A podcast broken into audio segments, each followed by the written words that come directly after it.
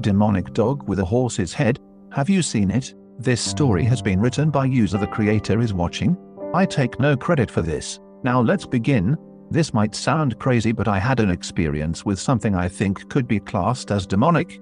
When I was very young and I mean young like maybe coming up to being two, I used to live in a ground floor flat in a place called Ladywood, Birmingham. I lived here with my mum until I was seven. It was about medium sized, I remember my room being of a rectangular shaped with double doors that would lead to a shared garden. In the room was my bed in one corner, and then a spare bed in the opposite corner, which had a thin orange blanket with tassels on the end which he'll never forget. So this is what happened. I can remember waking up in the morning, and I was that young I could barely lift my head off the pillow. I feel like this was my first night sleeping on my own in my own room. But as I woke I remember I was sort of facing to the right. Then that's when the tassels of the orange sheet on the bed in the opposite corner of the room all began moving then they began blowing violently as if there was a storm of wind but only under the bed at this moment I knew it wasn't normal and that's when I shut my eyes closed tight and screamed crying my mum must have taken about 20 seconds to get to me.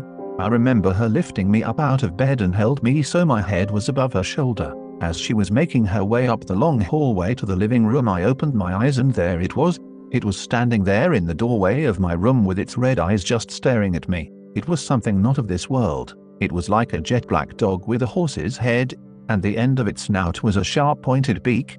It had a skinny tail with a tip like a male lion's. It had fur sort of like a hyena's, and it stood on hoofs. He'll never forget the red eyes. There might have been little horns, but honestly I can't say for sure if there was the thing was black all over it's only because it was in the morning. Yes people the morning I managed to get the description I'm able to give now. I remember my mum taking me in the living room putting me on the chair, and then giving me my bottle of milk and a rusk biscuit that's how young I was. But I always wondered what was it and don't try say a night terror because it weren't I know what I saw.